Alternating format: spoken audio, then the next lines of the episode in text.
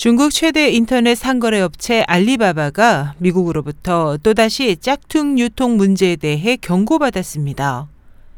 19일 관영 신화통신에 따르면 미국 무역대표부는 지난 17일 발표를 통해 알리바바에 대해 인터넷 사이트를 통해 판매하는 짝퉁 상품들에 대한 단속 등의 대대적인 노력을 기울일 것을 촉구하고 그렇지 않을 경우 악명 높은 시장 리스트에 포함시키겠다고 경고했습니다.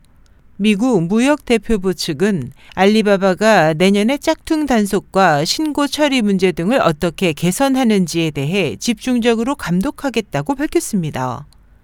이에 대해 알리바바는 로이터 통신에 보낸 이메일 성명을 통해 우리는 짝퉁 상품 단속을 위해 계속 노력하고 있다.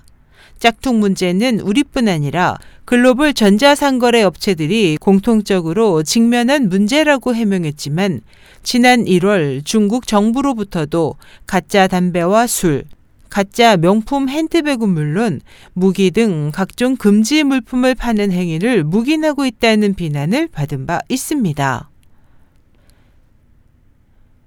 SH 희망성 국제방송 임소연이었습니다.